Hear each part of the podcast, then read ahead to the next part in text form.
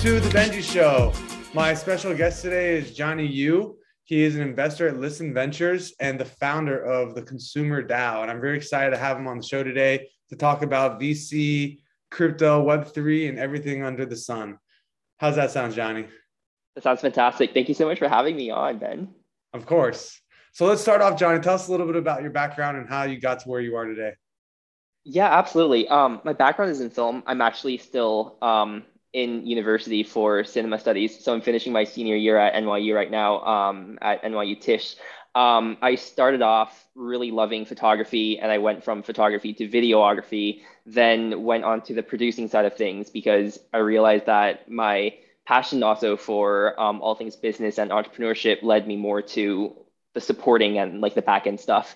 Um, and then went from the producing side to the theory side because I really, really love sci-fi, and I think there's so much to unpack with sci-fi theory and what we know about ourselves through um, sci-fi works of art. And then went from sci-fi into VC because I think there's just so much synergy between thinking about what kind of a future we really want to build and um, I think film and art helps visualize that for us so that we can understand all of these things um, with more clarity for especially the average consumer. Um, so yeah, I landed my first gig at Listen about um, a little bit over a year ago at this point and um, been working with Listen ever since. Um, when Web3 popped off, I hopped over to um, sort of focus on the Web3 side of things and founded Consumer DAO when I realized that there's a huge gap between um, brands that really want to adopt the advantages of Web3 and the world that's actually Web3 at the moment. So we're hoping to um, close that gap slowly with um, a group of really awesome founders and investors. Incredible. There's a lot of unpa- unpack there. You're a senior in college, right? Yes, that's correct. That's amazing. Do you feel like it's an advantage or a disadvantage right now? Honestly, from a very practical perspective, I'd say it's an advantage because it means um, when I work five days a week, I get one day to just um, shut down from work, watch films, and um, just have fun and daydream about things that don't necessarily have practical application um, or consequence. So I think I think for me, it's something that really keeps me going. Yeah, I think you're a good case study for other college students out there to show them that you don't have to pigeonhole yourself as just a student. You can branch out and pursue your passions and side hustles while also getting a degree. Yeah, I also think that um, you know you're not really limited to whatever you thought you were going to be when you were 17 and applied to university or something. Um, I think there's so many there's so much room especially in how the world is going right now for interdisciplinary um, application in business or entrepreneurship or um, like any industry essentially so you know if you're someone with an art background i think vc is a wonderful place some of um, the favorite people I've worked with come from fashion backgrounds, art backgrounds, music backgrounds. So I really look forward to seeing this wave of interdisciplinary investors join the space. Let's talk about your DAO because that's really interesting to me and everybody else. Why did you start a DAO? What is your DAO all about?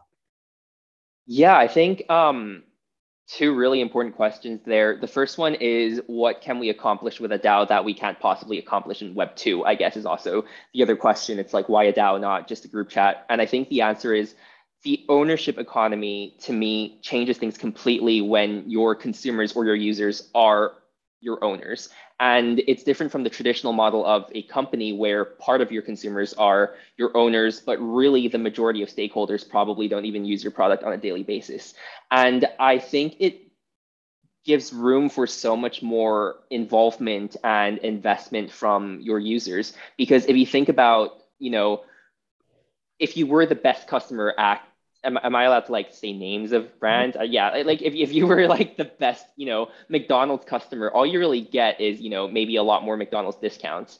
And, you know, you can essentially put a price on your investment into McDonald's as a brand. But if you were putting your heart and soul into building out a DAO and you're really, really passionate about the DAO's, um, you know, direction and their mission and their vision, then you're able to reap value that scales with however much work you put in. So I think consumer and building out the future of the intersection of you know consumer brands and web3 and technology i think that's a space that requires so much more work than just people bouncing ideas or sharing links and i think having a dao enables this um, ownership economy where people who put in more work get more out of the DAO. So I think that's why we opted for a DAO. And what the DAO um, is all about is essentially, um, you know, anything consumer. So we really like the idea that customers can become more involved in brands, product code development. We're excited about the fact that um, culture and art can be weaved into a brand's narrative seamlessly because you know if you're financing your um, new beverage brand with an art piece that really embodies your story and your culture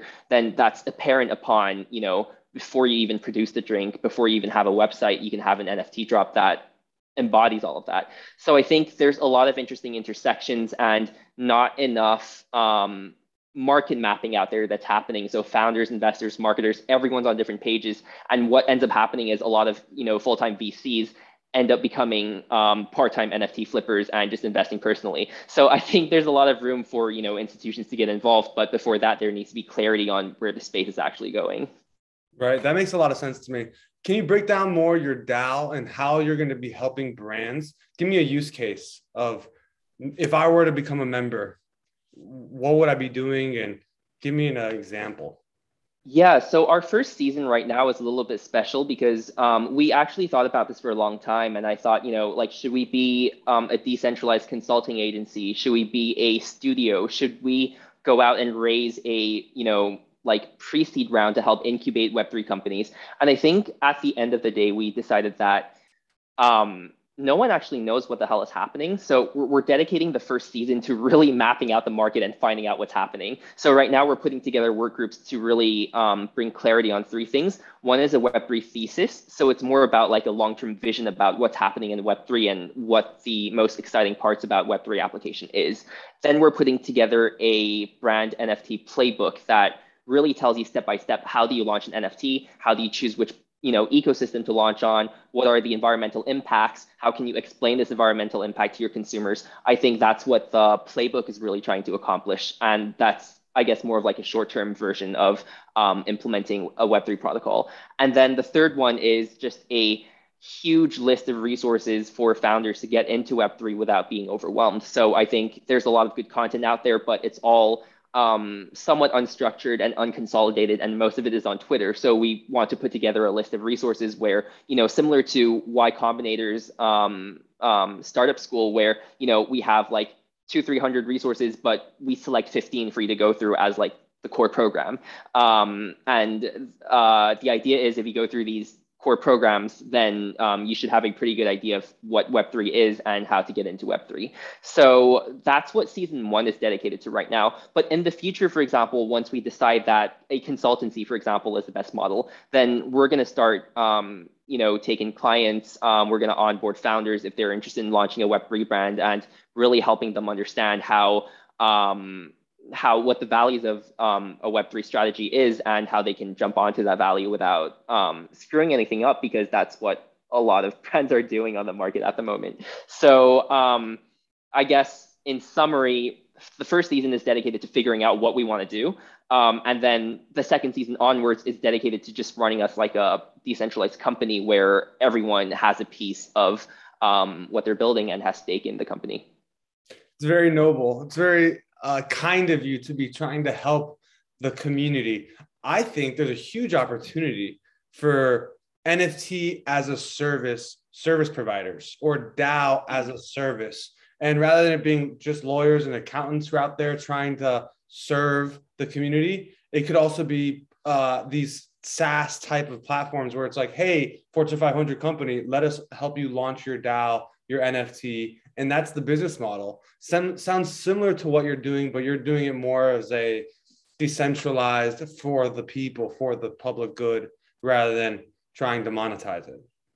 Yeah, we actually, I um, I thought about that, and I thought, you know, if NFT really is as big as we think um, it is, which I surely hope it is, um, then brands wouldn't want to outsource that. It's weird to outsource something this crucial. If this is the key to community building, then it'd be outsourcing a chief marketing officer to uh, you know, like a an, an agency that has 10 other clients who they're being the chief marketing officer for. So I think the idea is we really want to find the right way to do it so that brands have full control over things like their smart contract or the future of their community. So they're not bound to us and they can do whatever they want with the community that they create through us. So um, I think we're taking a more cautious approach to doing it because um, there's definitely limitations to platforms at the moment and how they're servicing brands. Yeah, that makes a lot of sense. I guess only a, a portion of companies actually could have a NFT strategy. A lot of them just don't. Like my law firm, I just can't imagine us having an NFT strategy. Maybe. Yeah. How would you pitch it? I think I think there's a lot for the industry at the moment to unpack. I think, for example, if you're starting a new company and if you have an existing company, your approach to launching an NFT is completely different um, because of what you already have and what's at stake. Um, and I also think it's completely different for companies that mostly produce tech versus companies that produce products. And even within like the CPG industry, companies that rely on recurring revenue versus one-time purchases and novelty, they should have different NFT strategies. So I think right now the because we're so new in this space, there's one overarching strategy where people are like, you can use NFT as membership, or you can use NFT as you know like a way to crowdfund a project. And so far, I think those are the two largest applications I've seen, and there hasn't been too much um, prodding outside of those two spheres. But I do think that once you know new projects start popping up, um, people are going to start articulating new business models, and I think there's a lot more potential for brands that have existing IP that they can you know either license out or decentralize and take on a more user-driven approach to um, you know mapping out the future of the products. Right. Tell me about Listen Ventures. I see on LinkedIn it has 23 employees based in Chicago. You've invested in Calm, Factor, Kiwi, other up and coming brands. How did you get involved with the VC, especially as a college student? Can you not only share your story, but also some advice for other college students listening and how they could copy and paste what you did?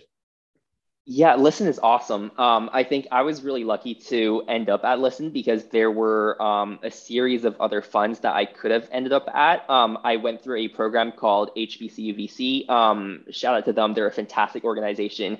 Um, before starting at Listen, they uh, crash course us on two weeks of um, essential VC um, knowledge, essentially. And uh, it's really special because they didn't just focus on the technicals, but they also taught you the soft skills of how to build a network and um, you know how to even how to send an, a calendar invite properly. I think that was something that's huge to me because um, you know like just formatting calendar invites properly so people know who they're hopping on call with when you have 30 invites in your calendar. Um, I think it was really special that they taught us all these soft skills. So um, I feel like I joined Listen super prepared. Um, I chatted with our partner Kimmy for you know about half an hour. We really vibed out about um, the the booming of the sex industry um, and the sexual wellness industry. So you know, joined Listen right after Kimmy went on maternity leave and didn't see her until recently. Um, and then I just worked with the investment team closely um, and you know started off really enjoying Gen Z companies and um, Gen Z just this whole industry of, you know, I mean, most people probably would agree that Gen Z isn't a vertical in and of itself, but I do think that there's a lot happening in the Gen Z space that it constitutes, um, you know, its own lens to look into companies that are built and led by Gen Zs. So that's what I spent a lot of my time on. Then um, more recently, I, have been spending a lot more time on Web three. So um, in terms of in terms of breaking into VC and tips, I would say um, probably the most important one for me is really research which firm you're joining and what you're applying for and understanding your job descriptions because VCs are typically much smaller shops than traditional um, like you know investment banking or consulting programs where they have a really well designed program for um, for students to go through over a summer. I would say that your role in VC, no matter what your title is, varies from fund to fund. So it's really important for you to research, you know, are you going to be on pitch calls? If you are, is that something you want? Are you going to be doing a lot more deal execution and, you know, like memo writing? If you are, then is that something you like? I would say also research the industry and look for a firm that operates in the industry that you really like because I think in retrospect, again, I was really lucky to end up at Listen. But if I were at a B2B fund, um, that would be completely a, a, completely different experience for me in VC. And I think, you know, potentially I might not even like VC as a career path because I find B2C so much more interesting. Um, so I would say just research, research, research, and also be as selective with who your employers are as they are with um, who they're taking as their employees. Um, it goes both ways. And I think there's so many shops out there that students can afford to be selective. That's a really good point on the differences in career trajectory between B2B and B2C. It really takes you down a different path. I want to ask you about the advice that you got about sending calendar invites. Can you mm-hmm. educate me on what you learned? Yeah, I mean, you know, sometimes it's really hard to remember like who a person is like you know if you send an invite to johnny there might be um, you know 10 other johnnies out there and you're going to look at your calendar and be like what's going on? So um, you know the traditional format of putting a person's name then brackets what firm they're at slash your name and brackets what company you're at i feel like some sort of like a system that helps designate who you're talking to and giving a little bit of context, I think that's really helpful. And then in the event description, I think it's also really important to put in the Zoom link again, because I know some calendars don't show uh, like don't show the Zoom link as the event location. It just doesn't pop up for some calendars. So dropping the Zoom link again, dropping a backup number in case um, someone wants to call or their internet isn't working. And then just, you know, a little bit of context about um, if you want to find out more about Listen, check out listen.co, for example. Um, I think these are these are great ways to just save other people, you know, a couple of seconds um, in their life, and it only takes you a couple of seconds to do, um, especially if you have like a copy paste template. Yeah, that was really helpful. I'm really happy you shared that. I want to take it back to the Web3 VC hat that you're wearing. What mm-hmm. companies do you think are interesting right now and for people out there in the market who may be listening, let's say they have $5,000. Actually, let's say they have $500,000 that they want to invest in mm-hmm. Web3 and they don't want to stake it and they actually want to invest in a company and buy stock mm-hmm. or token. Mm-hmm. Where, how would you help them think? Huh. That's a great question. Um, I think it's that that's a really interesting question because even for me, um, you can evaluate a Web3 company in so many different ways. Um, there are projects out there that are definitely the leaders in the industry, but I would say those aren't necessarily good investments for everyone. Um, like even for listen for example i think listen you know we're, we're on our search for our first web3 plus consumer company but even then i think there's a lot for us to figure out before diving into the space and finding the right company to make a bet on. So that's a really roundabout way of saying know very clearly what your interests are because there's so many companies out there that you can't possibly buy every single good deal unless you know you are a crypto whale. So assuming you have $5000 you have you you want to make one bet in just one company that you'll hold forever. I would say um, actually an art collecting framework would be really interesting. Um, i think there's a f- book by um, michael findlay i think that talks about the value of art. And he says that the value of art is always a co- some combination of three elements. One is the intrinsic value and your love for art and your passion for art the second is the social value you get from art, so potentially validation or um, you know whatever benefits you get socially. And the third is the financial value of investing in art, because no investor would buy an art thinking you know it will go to zero one day. Um, so based on those three aspects, I would say they're like loops, right? So like at the core of what you invest in has to be the belief that you really, really like the artwork. So if this is a project attached to an NFT artwork, I would say think about the vision. Is this something that you really believe in?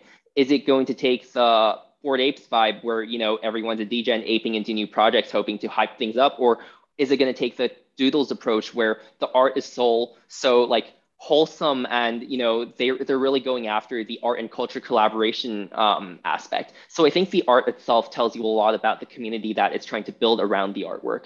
The mm-hmm. second layer would be um, social and you know uh, just social validation or social value. And i think you know if you're interested in consumer plus web3 why would you be buying into a defi project for example um, really think about what value this brings to you because I think there's at some point people are going to realize that there's a limit to how many projects you can support. Um, I have about 20 something Discord servers right now, um, and I'm just cleaning it out recently because there's no way I'm clicking through everything and following through every single conversation. I think two or three would be my maximum. Um, so you know your attention is worth money. That's what the that's what the entire attention economy is about in Web two with like Netflix, ads, TikTok, Facebook, whatnot.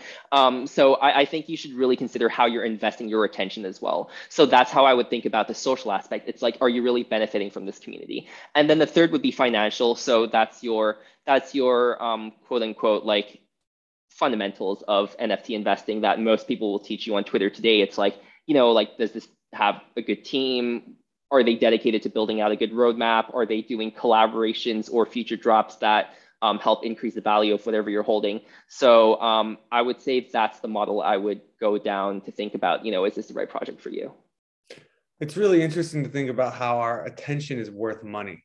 And I think like my time versus Richard Branson's time, we're both scrolling on LinkedIn is the ads are they are they more expensive when they go on his feed rather than mine? Like how do these social media companies break down the value of their of their users in regards to their net worth and their buying power when it comes to ad spend?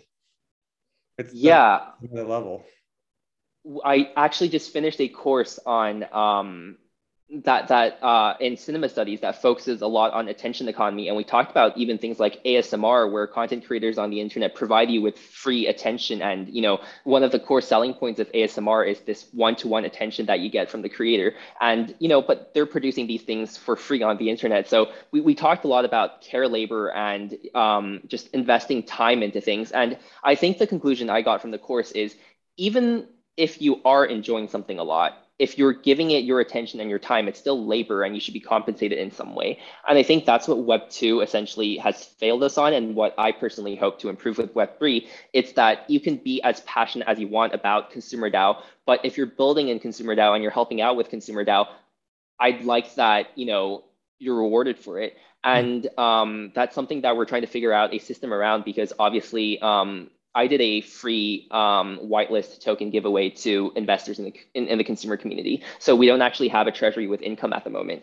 Um, so once we start getting income, I'm hoping to figure out a system that um, that figures out how can you compensate people for their time. Um, Li Jin also proposed something really interesting on Twitter yesterday, I think, um, and it's DAO's implementing a universal basic income. And I thought that was a fascinating model too, because um, supposing your DAO has enough income on a monthly basis and it's in one way or another recurring revenue, is it possible to actually pay every single DAO member a salary to make sure that they're also equally as invested in the DAO as you'd like your members to be? So I think there's so many ways to do it, but I'm curious about how we can fix what Web2 failed us with in terms of us investing our time into doing things that don't that, that you know we might get joy out of but ultimately companies are reaping monetary and financial incentives out of. Johnny I, my wife is pregnant. We have a boy on the way due in march. When my son is 29 years old what world is he going to be living in? Um, that's a really interesting question. I mean there i you see so many takes about the internet and the metaverse right now and it branches from everything that spans from you know we're in a technology renaissance all the way to um, this is late capitalism and the world is falling apart. And um, my personal belief and i really forgot who wrote this but someone on twitter said um, the metaverse isn't a specific place but it's a moment in time where the virtual world is more valuable than the physical world. And I think I really agree with that definition because I think we've been undergoing that transition for a really, really long time. Your LinkedIn has been a proxy for your professional career for ages. Your Instagram is a proxy for your social experience and your memories.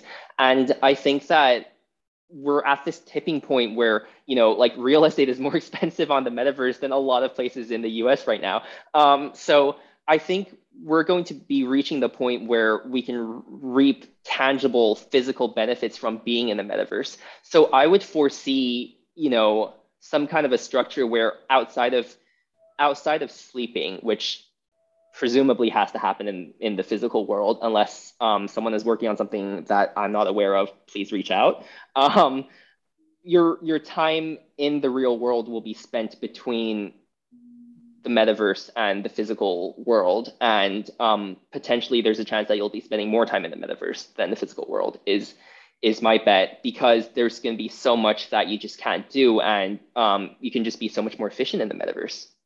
It makes me think of the movie The Matrix and the scene mm-hmm. where everybody's in the pods and they're, you know what I'm talking about? Yes, I do. I actually just rewatched and binged The Matrix less than a month ago. so I'm thinking about my son 29 years from now. I see him in the metaverse arguably more than in the real world. Right now, I would love to attend conferences in the metaverse. I would love to be going to events, wearing my goggles. I'm my own avatar. You have an avatar.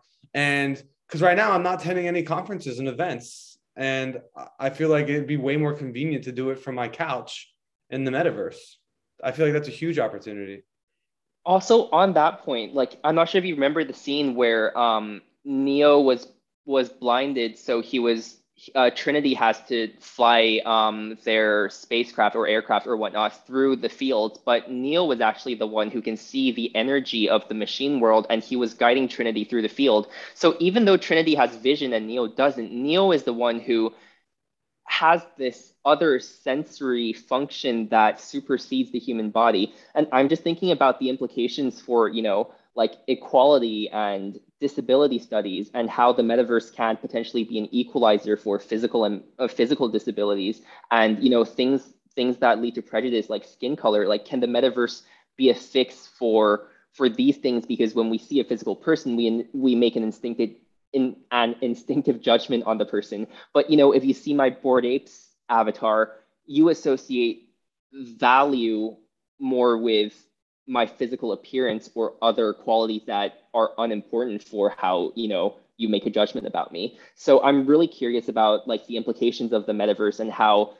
it can be a step forward or like you know a progressive frontier for um, anything that's broken in terms of just us making initial judgments about people.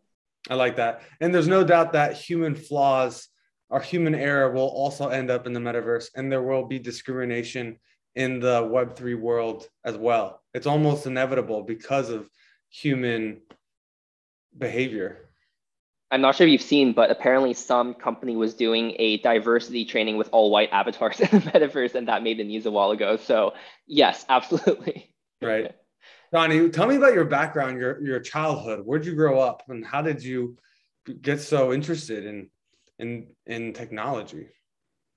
I was born and raised in Shanghai. Um, so I spent the first 18 years of my life in China. And I think I had a interesting relationship with technology because the way China approaches tech is completely different to the US. And after moving to the US, I think it was fascinating to look at the difference in um, the two tech worlds.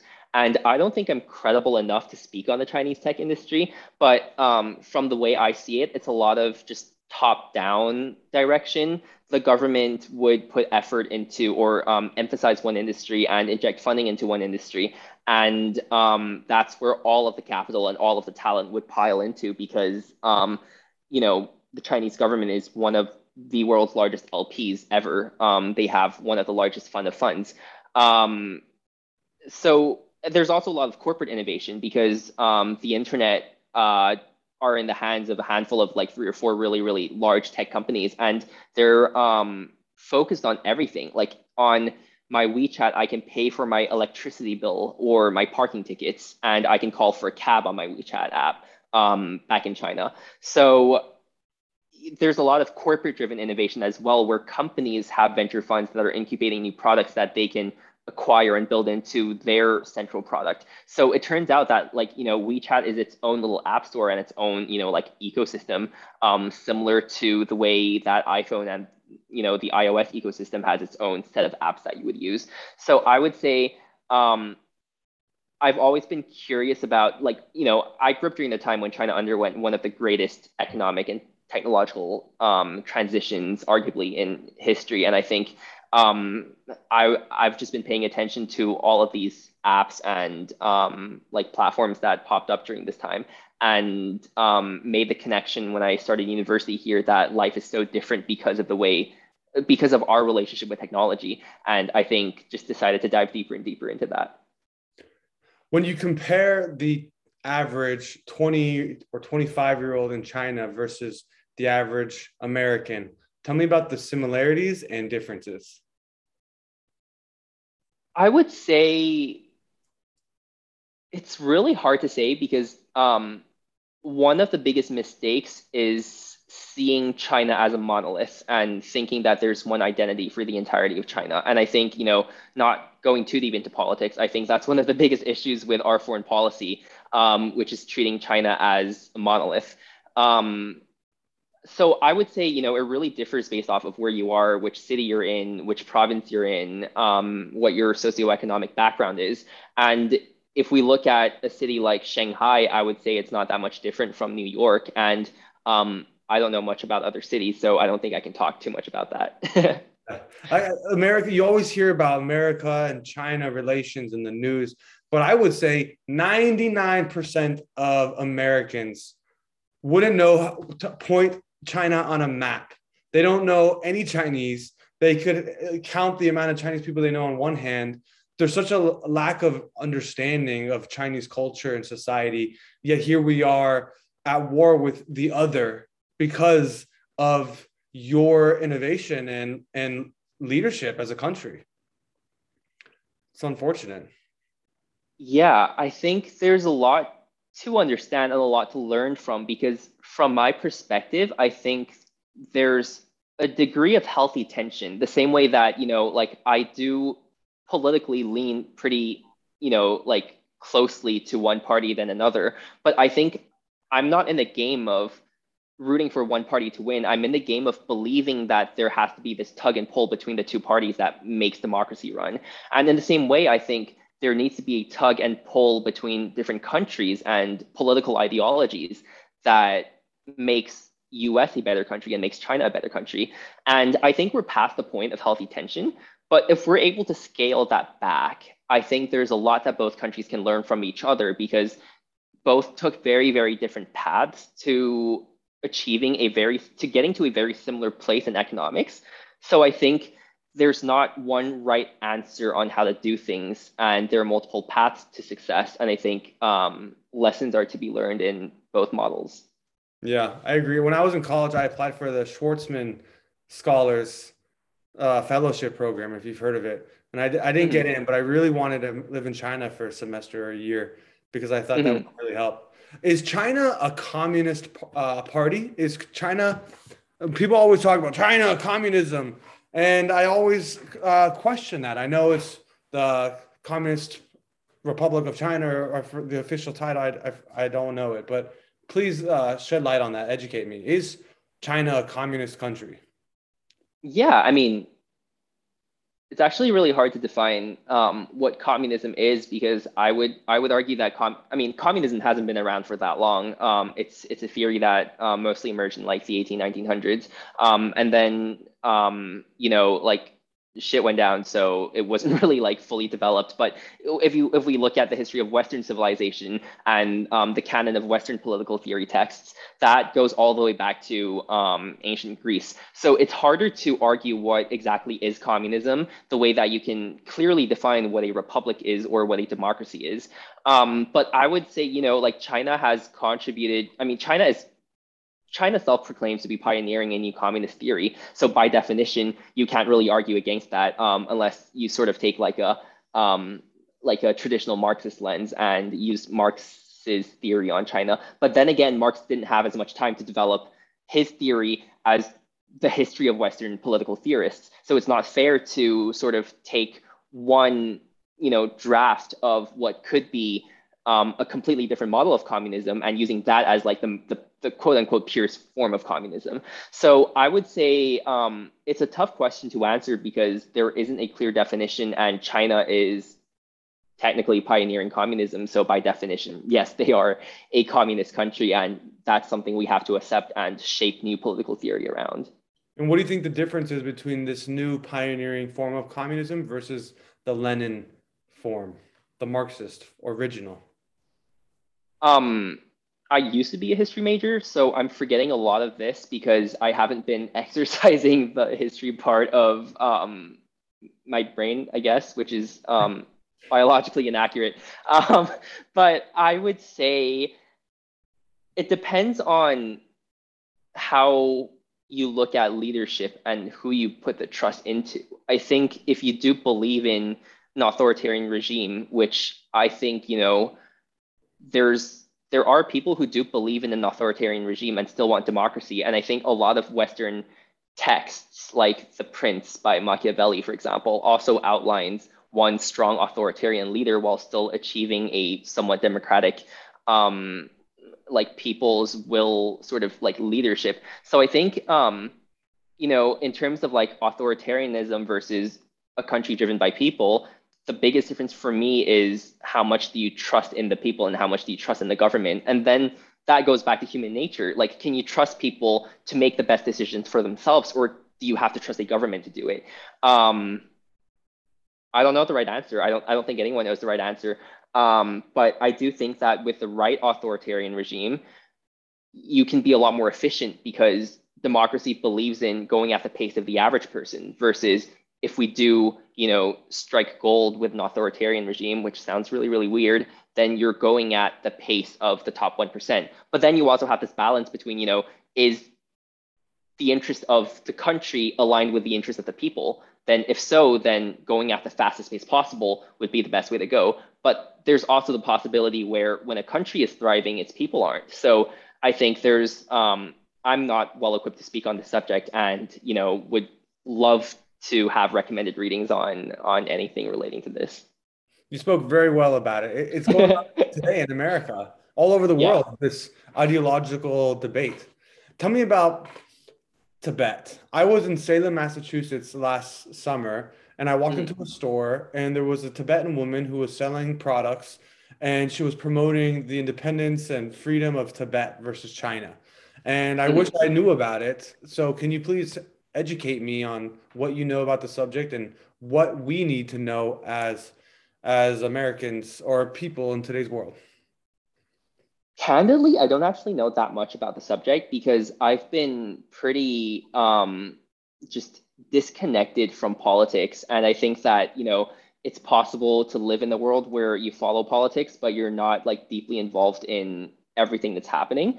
I think that there's a large degree of propaganda on both sides that are driving their own narratives that aren't in the best interest of the people, but for a larger political agenda. So I do think that it's tough to find the right sources to tell you um, the right information for the people to make a choice for themselves based off of your personal values. Mm-hmm. Um, but you know what I can tell you is I was in Tibet um, two years ago, um, freshman year summer. A lot of my friends were doing internships, but I thought, fuck it, I'm basically a glorified college student, and uh, sorry, I'm basically a glorified high schooler. Um, just did my first year in college. There's nothing I can contribute to companies, so um, I went to Bhutan and Tibet for a uh, month-long backpacking trip instead, and the people there are um, really, really wonderful and super um, welcoming and hospitable. And it also leads me to think about the fact that you have all these things happening between countries, but really the people like each other and they enjoy each other's company. And it's the same with Taiwan. Um, every time we go to Taiwan, um, the people welcome tourists really, really warmly. So I'm just thinking about the fact that a lot of people let politics drive, you know, their interest or their um, their opinions of people, but really a lot of people are more disconnected from politics than you'd like them than you'd think that they are. So um, it's a place that I would personally recommend people have to have to have to go visit by themselves because you know it's not just a pillar of um, of culture. Um, it's also a pillar of religion. So you know you do really feel the sacredness of um, the land of Tibet when you go traveling and um, it's it's definitely a really unique travel destination because you spend most of your time on the road. Um, you know, you could be driving to one mountain and that could be like a three days trip, and you you know get off for um, 15 minutes and you run out of oxygen so you go back into the car so you know it's it's a different type of trip but because you get so much time alone with yourself it's a really introspective journey at the same time too johnnie it's been such a pleasure talking to you two more questions if someone wants mm-hmm. to reach out how should they contact you um I think hello at johnnyu.com um, is my personal email. It's also in my uh, Twitter bio. So my Twitter is um, Johnnie R-Y-U, J-O-H-N-N-I-E-R-Y-U. Um, so I like to put myself out there. I'm pretty accessible, I think. So if you just like DM me, shoot me an email, I'll definitely get back to you. All right. Last question, Johnnie. It's my signature question I ask everybody. If there was okay. one thing you could do to improve this world, what would you do and why? Um, I would, I, you know, I, I'd love to fix academia. Um, I think it's one of the most respectable things about, I think, the Western way of life. It's how much respect academia gets.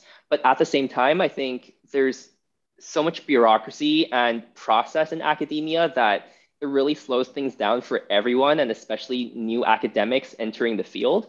Um, and it's really an inefficient system if you think about how everything is designed. And I, I sometimes wonder if academia is well equipped to handle um, modern inter- interdisciplinary studies because you're bucketed into these field of studies that now are interconnected and are creating new fields of studies and then at the same time you're you know like writing papers that are being printed out and mailed to people and i'm just thinking about how the process of me doing a film analysis is so just broken because I have to screenshot scenes and write down the time code and insert that into a paper and then my entire Word document shifts by like three pages because a new image has been added. So I really think that, you know, we should think about the role academia has played in our society, how we want to keep on reaping values from our current relationship with academia, but also get more people involved and, you know, have academics be involved in things like business operations too, which is happening now more and more than um, like more so than before for sure. Um, but I just think that every morning now I wake up and I try to read an academic paper on something, whether it's you know like Web three or film or something that's completely unrelated to what I'm like working on or studying, and I just think it adds so much substance to um, the way I think about things and helps me like draw connections between things that I never thought were possible before, like you know, like art history and um, investing, for example, um, which I think is really really relevant for Web three right now. So yeah, I'd love to see you know what ideas people have for creating a much more open version of academia that's um, well equipped to handle um, the challenges of the real world. Incredible. So, for those listening, a friend of mine, Brian Fulmer, who's the founder of First Look, introduced Johnnie, and this was our intro call. We were just going to chit chat for a few minutes. And I said, Hey, Johnnie, let's record a podcast instead. So if you're interested in starting a podcast, look how easy it can be. Thank you so much, Johnnie. It's been an incredible conversation. I think you have a really bright future. I think you're extremely intelligent. I can't believe you are still in college I'm excited to see where you are in 10, 20, 30 years. Thank you so much for your kind words. I really enjoyed this conversation too. I think it's really rare that you get to dive this deep um, into everything with someone you just met. So, um, you know, there's no other way I would have liked this intro call to go. Same. I'm excited to stay in touch with you, Johnnie.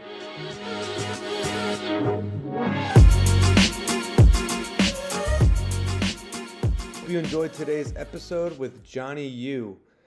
I learned so much from what he had to say. I hope you enjoyed today's episode and stay posted for the next one. Starting from now, we're only going to be releasing episodes every Friday. If I can do more, great, but every Friday, I'm holding myself accountable and I'm going to be posting a new episode every Friday.